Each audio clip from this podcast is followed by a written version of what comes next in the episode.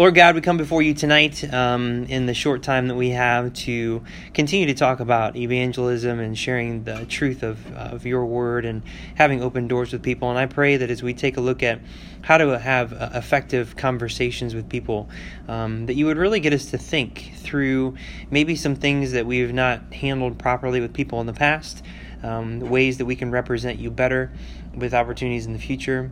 Uh, whatever it is, God, I pray that you would pierce our heart and convict us and help us to see what it is that we need to do to be more faithful. So thanks again. Thanks for everyone here. I pray for those that are not here with us. Um, I pray that. Um, that they would uh, just keep walking with you and take advantage of the opportunities that they have to minister uh, to you and to people all around them. We pray this in Jesus' name. Amen. Okay, so we're going to be talking about evangelizing effectively, qualities to promote good gospel conversations. These are different things that um, I have learned, um, and a lot of this I also pulled from our missionary Brian Clark uh, in England um, because these these are just very very practical. And so uh, we've kind of have a mashup of some different things that I've learned along the way. A lot of this from Brian Clark, and I t- tweaked and added some verse references in there that we'll take a look at. Uh, but these are just really really good things. So when you talk to people about spiritual things, these are things that you need to keep in mind. And I guarantee you that if you do this with people, you will have phenomenal conversations even if they completely disagree with you at the end of it, of it all, you're going to have a really good conversation with them because at the end of it, you are going to leave them with the feeling that you respected them, even if they disagree with you.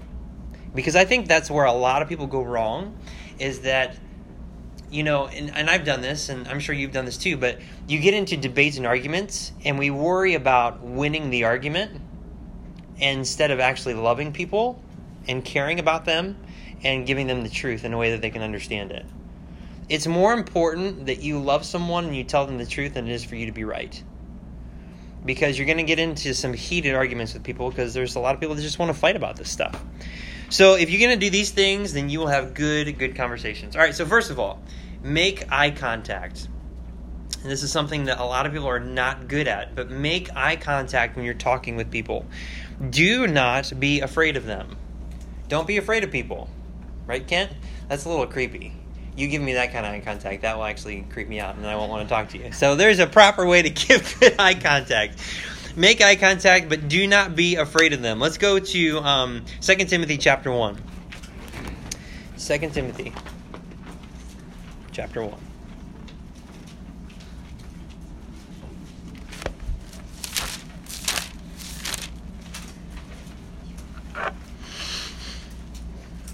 2 Timothy chapter 1, and someone take verse 7. Verse 7.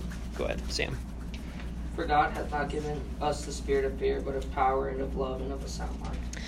Okay, so this also means, and this is letter B, if God did not give us the fear we are feeling, then it is from our flesh. It's very important. Every time I share the gospel, and anytime I, you know, even even up here, like when I teach, um, when I preach on Sunday mornings, like I'm going to on this Sunday, um, I get very fearful. And I have to understand that God's not giving me that fear. That's something inside of me that I need to deal with. And so sometimes we don't share the gospel because we're afraid of people. But if you make eye contact with someone and you're not afraid of them, and you really work on not being afraid of them and recognizing this fear that I have is not from God, because think about it this way God desires for you to talk to them, right? I mean, God died for them you know, that's what the Bible says, 1 John 2 2. He died for them. He wants them to be redeemed. He wants them to be saved. And so God does not want you to be afraid in talking to them. He doesn't. You can have all the confidence in the world. It's just the issue if we're going to believe those sorts of things and actually believe that and move forward. Go to Jeremiah chapter 1. Jeremiah chapter 1.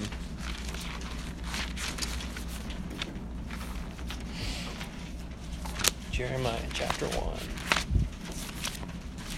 I love this passage. It really helps me when I start to get afraid of sharing the gospel or talking to somebody about something difficult or um, you know even just sharing the truth to someone who I think might be, might be resistant.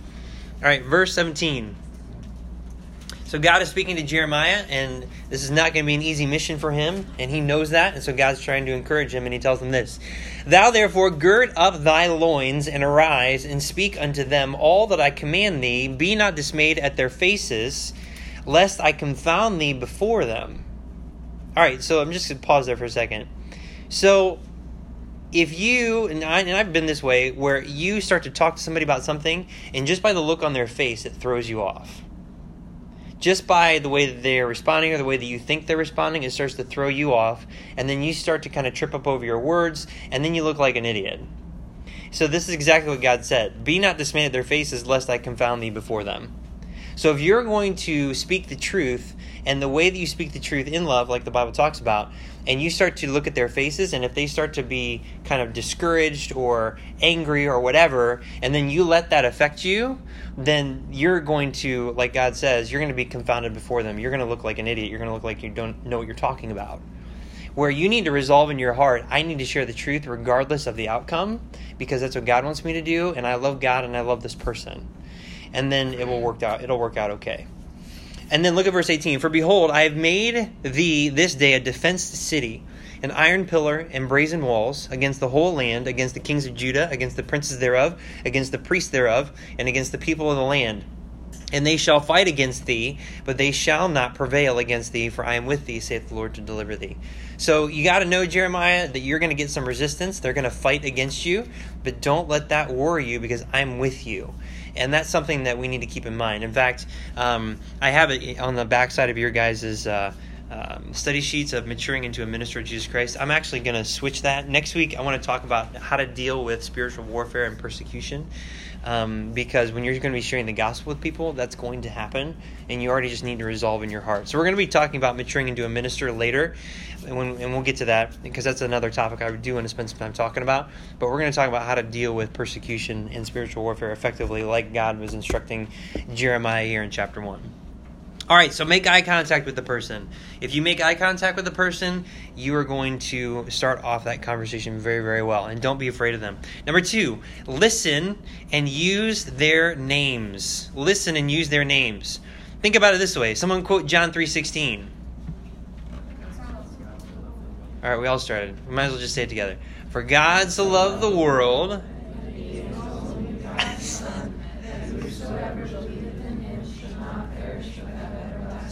Excellent. excellent. Excellent. So, John 3:16. So, whosoever, right? He died for all. Whosoever. Very clear.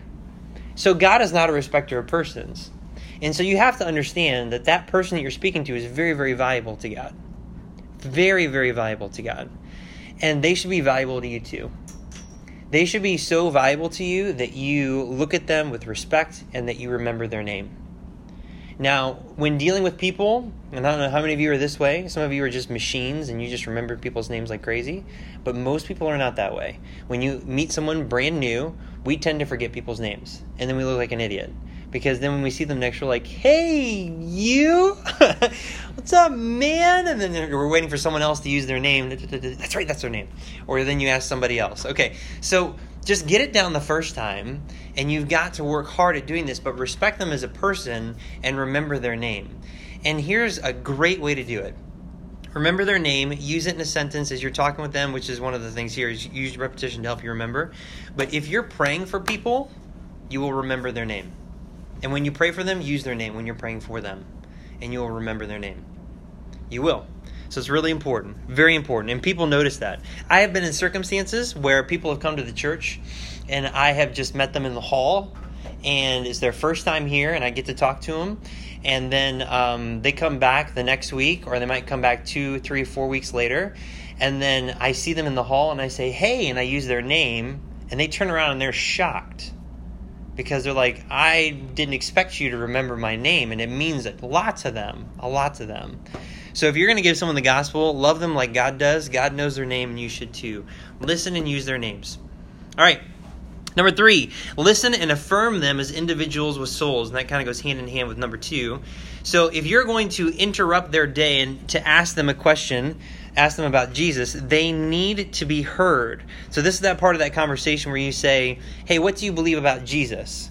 Listen to their answer. Like, legitimately listen to their answer. Even if it is off the wall, psycho, like you're regretting even starting a conversation because they're starting to worry you because they're going to stalk you when you're done. Like, whatever the case might be. I didn't hear anything. um, whatever the case might be in, in that circumstance, you need to make sure that you are respecting them and that you are listening to them. It's critical that they see us genuinely listen, care, and be interested in them. The balance is for us to be more interested in communicating Jesus to them. That is the most important thing. Go to 2 Peter 3. We know this verse, but I want you to look at this because it is so critical. So critical. 2 Peter 3.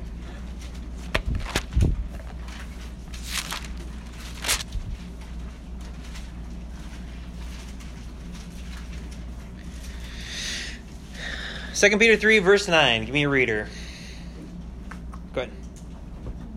The Lord is not slack concerning his promise, as some men count slackness, but is long suffering to usward, not willing that any should perish, but that all should come to repentance. So, that last half of the verse God is not willing that any should perish, but that all should come to repentance.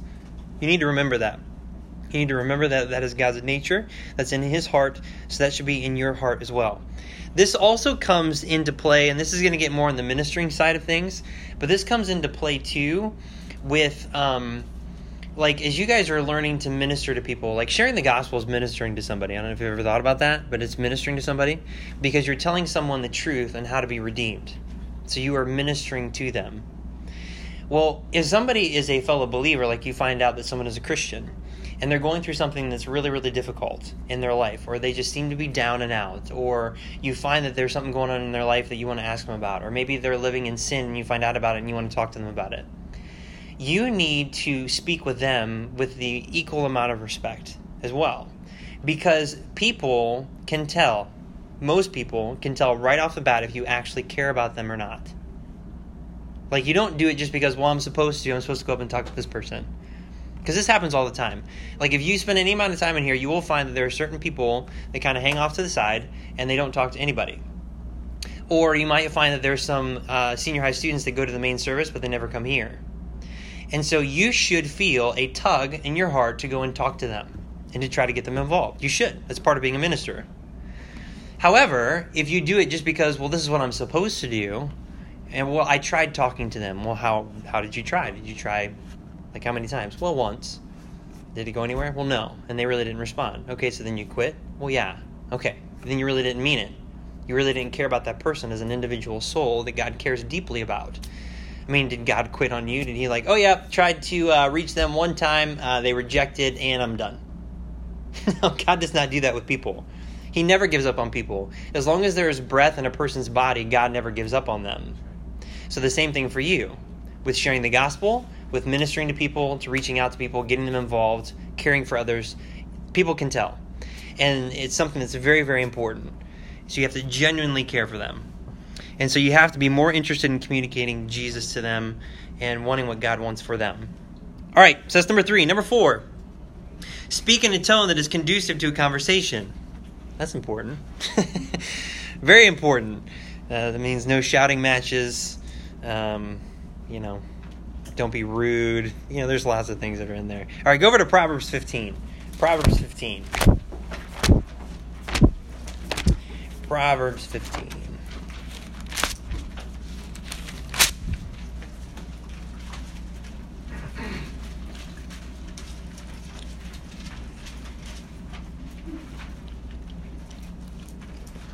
Proverbs 15, verse 1 and 2.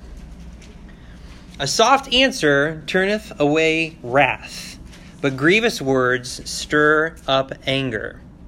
All right, so if you are in a conversation with somebody and they are disagreeing with you and they start to get all riled up and you decide to match their volume and get equally as irritated and you begin fighting, um, all you're doing is you're stirring up anger. You're making matters worse.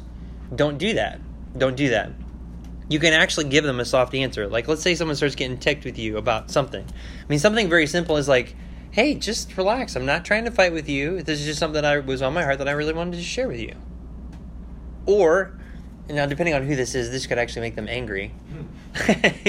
you could say, now, and you can maybe even qualify before you even say it, or you can say, now, I'm not trying to be sarcastic, and I don't be, I'm not being mean by saying this, and I hope that you don't take it this way. But what has happened in your life to make you so angry about God? And I don't mean that to make you mad, but I'm genuinely interested because you are really mad about this.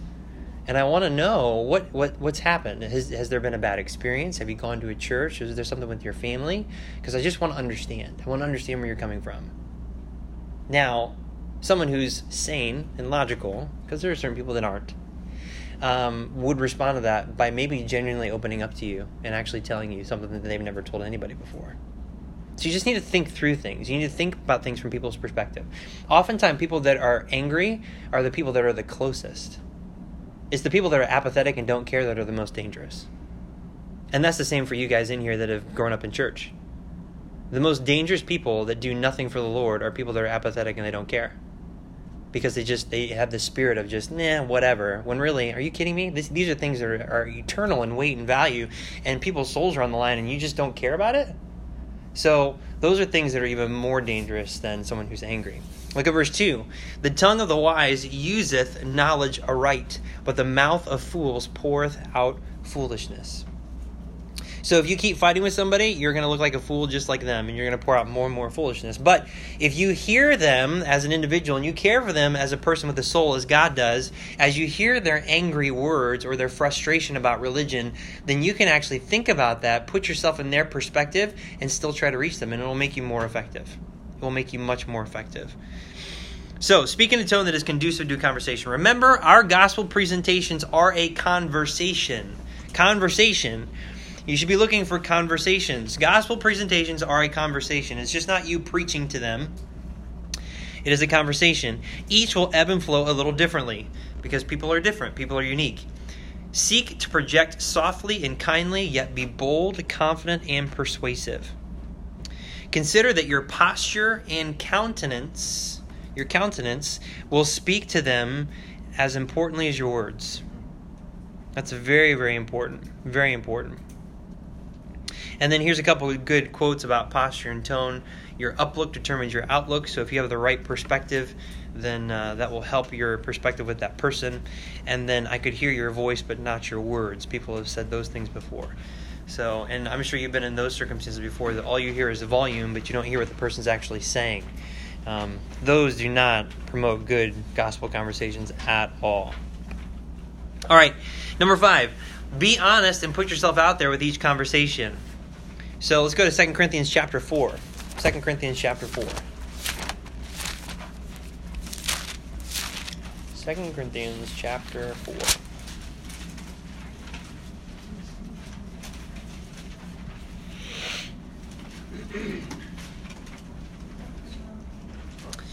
All right, 2 Corinthians chapter 4, and this kind of goes with our first point here on letter A. Work hard for the Lord believing each opportunity will lead to their salvation. I think sometimes we are going to conversations already defeated. Um, that this person really doesn't want to hear what I have to say, and I'm just going to ruin their day. Um, you know, they're not going to believe me. There's no way this person's going to get saved. You know, and that's the reason why sometimes we don't even share the gospel with people because we're like, yeah, there's no way. I mean, the way they live, their lifestyle, they're they're not going to get saved and we already talk ourselves out of having the conversation. Well, let me just tell you, there are people that I went to high school with that I know now. They're born again now, and in high school, I never thought in a million years that they would be saved. Never. And I didn't try really with them when I should have. And thank God somebody got through to them and something unfolded in their life to get them to pay attention. Uh, but I know in those couple cases that I'm thinking of, it wasn't me. I mean, I may have had a good testimony, and that was something that God used, no doubt. Um, but there are certain people that I would have never shared the gospel with because I just thought that they weren't interested. You can't never do that. You're not God. You don't know. You don't know someone's heart. You don't know what's going on. Um, so never limit your scope of who you're going to reach just by their appearance or what you assume about them. Look at 2 Corinthians chapter 4, verse 1. Therefore, seeing we have this ministry, as we have received mercy, we faint not. So he doesn't quit, but have renounced the hidden things of dishonesty, not walking in craftiness, nor handling the word of God deceitfully, but by manifestation of the truth, commending ourselves to every man's conscience in the sight of God. And then here's where it gets into some more practical stuff. But if our gospel be hid, it is hid to them that are lost, in whom the God of this world hath blinded the minds of them which believe not, lest the light of the glorious gospel of Christ, who is the image of God, should shine unto them. For we preach not ourselves, but Christ Jesus the Lord, and ourselves your servants for Jesus' sake. For God, who commanded the light to shine out of darkness, hath shined in our hearts to give the light of the knowledge of the glory of God in the face of Jesus Christ. But we have this treasure in earthen vessels, that the excellency of the power may be of God and not of us. So, first of all, I just wanted to show you in verse 3 and 4, where it talks about how the gospel is hid to them that are lost, that the God of this world, the devil, is going to try to work extra hard to keep blind people blind. And it says that very clearly, lest the light of the glorious gospel, who is the image of God, should shine unto them. So you should understand that someone that is lost, that they are held captive by not only their flesh, but also the devil, and that you understand that about them, and that you are actually on the winning side of this whole conversation. And it should give you a boldness with them, knowing that God could use you to completely open up their eyes, to take off the blinders that the devil's trying so hard to keep on them. We go into this thing thinking, like I said, that we're already defeated and the conversation's over. But do you understand that you have the key that can unlock unlock everything? I mean, it could be the one conversation that this person needs in order to finally see the truth for the first time. And so if we don't have that conversation, then that key will never be used. And so then they remain blind. And did you ever think that maybe one of the big reasons or one of the big tools the devil uses to keep people blind is you not saying anything? Have you ever thought about that one? That maybe, maybe the way that the God of this world keeps people blind is not by interfering with that person directly, but with you and discouraging you from saying anything in the first place. Because you could be the key, and he knows that. And so he may not have to work hard to keep this person blind. They're already blind, right? They're already blind. He doesn't have to keep them blind necessarily. It's stopping you from saying anything. So sometimes that pressure that you feel, that fear that you have inside, is not necessarily something that is about you. There could actually be unseen forces at work around you making you feel this resistance of sharing the gospel.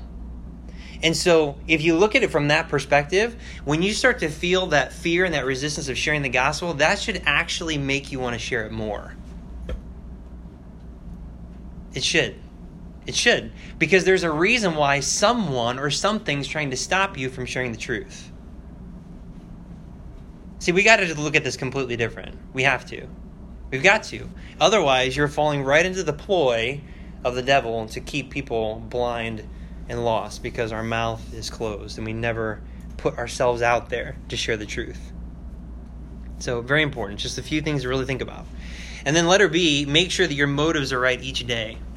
If your motives are not right each day, um, as you share the gospel and you head out into the world, then you're never really going to share the gospel. Or you might a couple times, but then you'll just quit because you're not doing it for the right reasons. You're doing it just because, well, Pastor Stephen told me to, and we're talking about evangelism. But three weeks from now, when we're not talking about evangelism, then I just go back to what I was doing before. It's because our motives aren't right.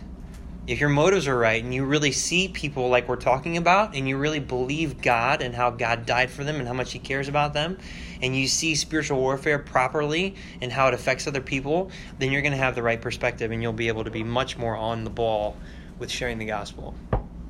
All right, so number six Remember two important factors as you speak, and this kind of goes hand in hand with what we just talked about. Um, go to Acts 17. Acts 17.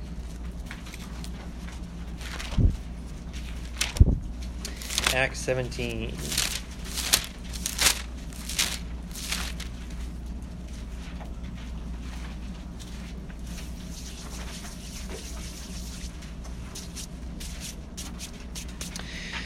Okay, so Acts 17, we're going to read this in a minute, but the Bible describes those who don't know God as lost and blind, like we just talked about in 2 Corinthians chapter 4, yet not far from God. So, this is something very important that you need to think about as you consider people and have opportunities. So, Acts 17, Paul is preaching. He's on uh, Mars Hill and um, and it's funny because um, you know when you take a look at this, this is actually a it's an interesting passage to really analyze uh, evangelism tactics.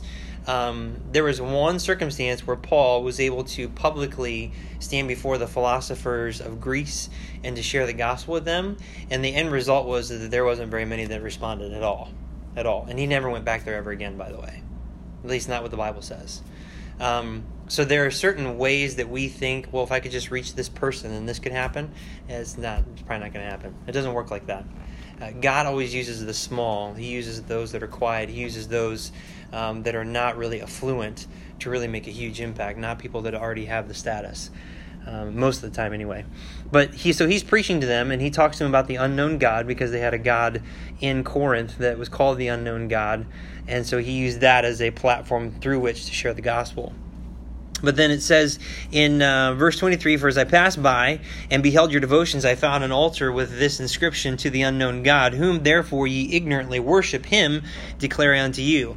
God that made the world and all things therein, seeing that he is Lord of heaven and earth, dwelleth not in temples made with hands, neither is worshipped with men's hands, as though he needed anything, seeing he giveth to all life and breath and all things and hath made of one blood all nations of men for to dwell on all the face of the earth, and hath determined the times before appointed and the bounds of their habitation. And then, verse 20, 27 that they should seek the Lord, if haply they might feel after him and find him, though he be not far from every one of us. For in him we live and move and have our being, as certain also of your also of your poets have said, for we are also of his offspring. So he even finds one, another one of their poets to try to relate to them and try to get them to understand. But the principle here that you take a look at is that God, see, this is one of those verses that would actually be great with. Um, um, I'm thinking of, I just met with Trevor uh, Baker for discipleship, and we were talking about the lunch line question of, um, you know, the one where it talks about like, you know, what if someone has never heard about Jesus? Like, basically, is it fair for someone to die and go to hell if they never had an opportunity to hear about Jesus and about the gospel? Which is a great, great question. A lot of people bring that one up all the time when it comes to oppositions to the gospel. But these two verses show you, especially verse 27, that God is near to every single person and that He has put something on the inside of every person that just happily, if they happily feel after him, which means that there's usually a tugging on their heart at some point in their life that there is this God who has created things, even if they can't articulate it exactly. The God has put that in the heart of every single human being, and so He is not far from every one of us, every human being. And so you have to understand that someone might have the appearance that they are far from God and they want nothing to do with God, but that is not true. That is a lie. Because God is very near to them. He cares about them deeply. He wants them to be saved.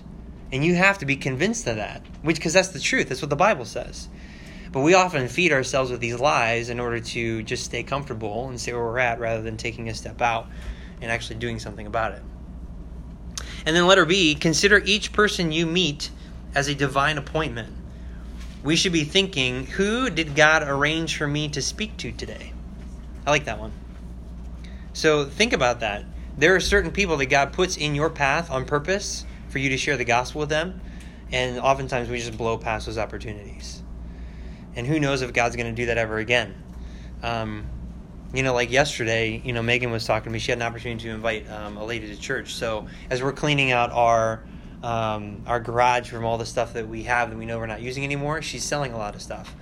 Well, she sold um, I forget what exactly she sold. I think it was a dresser. Yeah, she sold a dresser yesterday. So this husband and wife come over to the house, and I was out wrangling the kids from the neighborhood, and uh, and so this guy's wearing a T-shirt, and it was a Christian T-shirt, and it said it was I think it was Massillon Baptist Temple, and it was something on there, and so she said something about it, and they had um, they kind of laughed a little bit, but she could tell that that they left that church with something bad happened, and she didn't want to go into it with them but then she saw it as an opportunity because she asked, "Are you guys going anywhere now?" And they're like, "No, not really." And so then they kind of walked through different parts of the conversation, but eventually she got back to the wife and she said, "Hey, um, you know, wanted to invite you guys." She had the chance to share about our church, um, about what we believe, how we would love to have them, and even if they just wanted to come and just give it a shot for a Sunday and just check us out, that we'd be more than happy to have them. And that was just someone coming to our house to buy something from us. I mean, we didn't have to share anything, but they're coming to your house. You know, if someone is delivering pizza, like they're coming to your house, like right to you. That's right there. You know, you can give something to them. Waiters and waitresses, great opportunities there. And I know that at least for our church, I think we do a pretty good job when our church goes out to eat that they leave tracts with people. And what I've found is that I get into conversations with waiters and waitresses because they're like, yeah, I actually have quite a few of these things. And then I'm like, huh, well, have you ever read them? And they're like, well, yeah, I have. What would you think about it? It's very interesting. And then you can have a great conversation there too. So there's all sorts of opportunities if we just open up our eyes and we consider that who God puts in front of us is someone that we may never see ever again. And it could be that one person that God wants us to talk to that particular day. So Acts 8 is another really good one. Let's go ahead and turn there and we'll end in Acts 8 since we're already in Acts. But Acts chapter 8.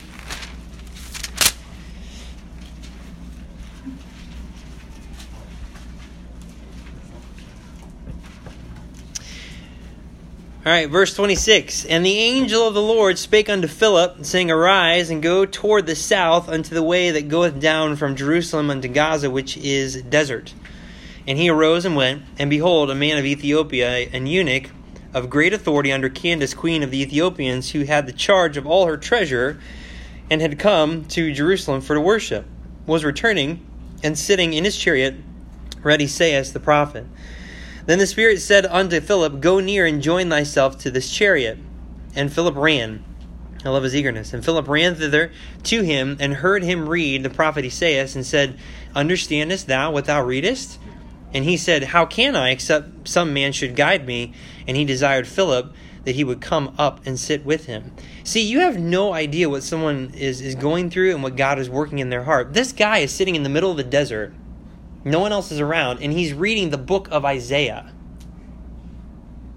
And so he's reading the book of Isaiah by himself, and Philip is obedient, and he goes up there and he notices he's reading Isaiah, and he's like, Do you understand what you read? This is a great question. A great question. If anyone ever asks you, like maybe you're carrying your Bible to school, and they say, um, Oh, yeah, I've read the Bible. I'm like, really? You have? Did you, understand what you read? I mean, that would be a great question. That could then, well, I mean, I don't. It could spur off all sorts of conversations that you have no idea about if you just take a chance to do it. And so then from there, as you kind of finish this out, Philip ends up leading him to the Lord.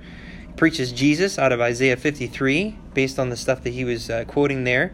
And then this guy ends up getting baptized. And as soon as the guy's baptized, the Spirit carries Philip away to go do something else. And he probably never saw the guy ever again. I don't know. We have no idea. But this guy would have had great influence. I mean, not only was he reading the book of Isaiah, but he had great authority under Candace, queen of the Ethiopians. This guy probably would have gone back and shared the gospel with the queen, and the queen probably got saved. And then all of Ethiopia is now affected by the rulership of a queen who's now born again and believing in Jesus Christ. So you have no idea what you're doing. I, I, I mean that in a good way. Um, you have no idea what you're doing. But when you share the gospel, you have no idea how it can affect other people. And I think that there's going to be some circumstances that you, one day, this is what I picture, one day you will get to heaven and you will stand before the judgment seat of Christ. And I think that in that moment that he will show you, hey, remember when you gave that tract to that person? Here's what I did with it. Remember when you had a burden for this other person and you wrote them a card and you shared some verses with them? Here's what I did with that. And here's how it affected all these other people. Hey, remember that time that you were super concerned about your friend that went to this other church because this church believed in false doctrine and it was a mockery of me and you were you love them enough to talk to them about it. And they seemed to not really receive it at that point in time, but then 10 years later this is what I did with it. There's going to be all sorts of stuff like that that you have no idea what God can do. You have no idea. Our thinking is so small. It's so small. When you share the gospel, yes, think about that moment, think about that person. But when you're sharing the gospel, God takes that and he does so many other things with it. Like you know the the story of, of it's not even a story, the events of the feeding of the five thousand back in the gospels. Jesus fed five thousand men plus the women and the children that were there. So it could have been close to eight thousand people. And how many fish did he have and how many loaves of bread did he have? Yeah. Two fish, five loaves of bread. Not enough to feed a group of 10 unless they're on a diet and one's allergic to fish. And yet he takes it and he multiplies that and it feeds everybody. God is not willing that any should perish and that all should come to repentance. And so if you're just willing to put yourself out there, even though it's something small and seemingly insignificant to you, he takes that and he does some amazing things with it. This is what he does. God's in the business of doing things like that. Things that you think make zero impact, those are the things that are going to make the most impact. The things that you think are going to make the most impact really don't make much of an impact. it's weird, but that's what God does. And I love that about him because it's humiliating in a good way. We learn to trust him more and start doing things that we may not think actually make much of a difference, but they really, really do in the end. All right. So that's that. So these are some great things to think about. So think about that. Making eye contact with people. Listen and use their names. Listen and affirm them as individuals with souls. Speak in a tone that is conducive to a conversation. Be honest and put yourself out there with each conversation. And remember that the Bible describes them, describes them as lost and blind, yet not far from God, and that God may have just put you in their path for you to share the truth with them. So things to definitely to think about. And so with this, um, next Wednesday, we're going to be talking about um, how to deal with um, persecution and spiritual warfare. So it's a that's a topic we could actually spend like several weeks on. So we're just going to hit it at a very high level. But as you get out there and you start doing some of this stuff, you're going to hit some resistance, and so we need to think about it the right way. So we're going to talk about that next week, and then uh, we'll go from there. All right. Any questions before we end about evangelizing? Any comments, Rick? I would say the biggest thing, you know, and it goes ties into the time lesson, is look for things that you have in common mm-hmm. with people. it's strange because it's that very prayer. I ask the Lord, put somebody in front of me. I ask that prayer, it happens. And a lot of times, I mean, as strange is, you know, I'll be walking somewhere, I'll see somebody's shoes, they got a pair of Jordans on. Mm-hmm. Or if it's a rare pair of Jordans, I'll point out and say, man, you got, you know, you got Jordan 12 Drakes. She's like, yeah. You the shoes? Yeah, I'm in the shoes. And the next thing you know, you talk about shoes. Yep. I ask them, but then your conversation go from from shoes to, you know, in the course of that, hey, do you ever go you go to church anywhere? No, I don't go to church, man. You know, why not? No, just you know, go on holidays, this and that. You know, just but it starts there, and you get some thinking, and then you just kind of like you said, you yep. make the eye contact, and you be genuine, yeah, and just engage them, right. and have a conversation. And a lot of times, it's I've had great conversations that way. But yeah. the thing is, I've had a lot of conversations with you guys in here. You guys have good communication skills by and large, the majority of you. And you God's given you those gifts. And it's a matter of now's your time to cultivate them mm-hmm. and start using them. So start looking for these opportunities. I say, like you said, go out well, our leader said we should go do it. It's not about, it's not about that. Right. Be praying about it and that, that nervousness will get minimized and you find something in common with somebody that you're talking with and your conversation starts to go towards spiritual things. Yep. And it's the Lord will use it and it's so rewarding. It's such a blessing when you start doing those. And you guys, by and large, a majority of you guys have have that gift of gab. Yeah. So be praying about it. Yeah. Time to start using it for good. um, and the other thing too to keep in mind too is that you can say some pretty offensive and hard things to people if they know that you truly care about them. Like you'd be surprised what you can get away with telling people if they know that you care about them. But if you don't care about them, then they're not to let you get away with anything. So that's a really good test of your heart too towards people. So if you don't have the right heart towards someone, then don't approach them. But that's not an excuse to not evangelize. Get your heart right and go talk to them because they need you to. So, okay, yeah, Timmy.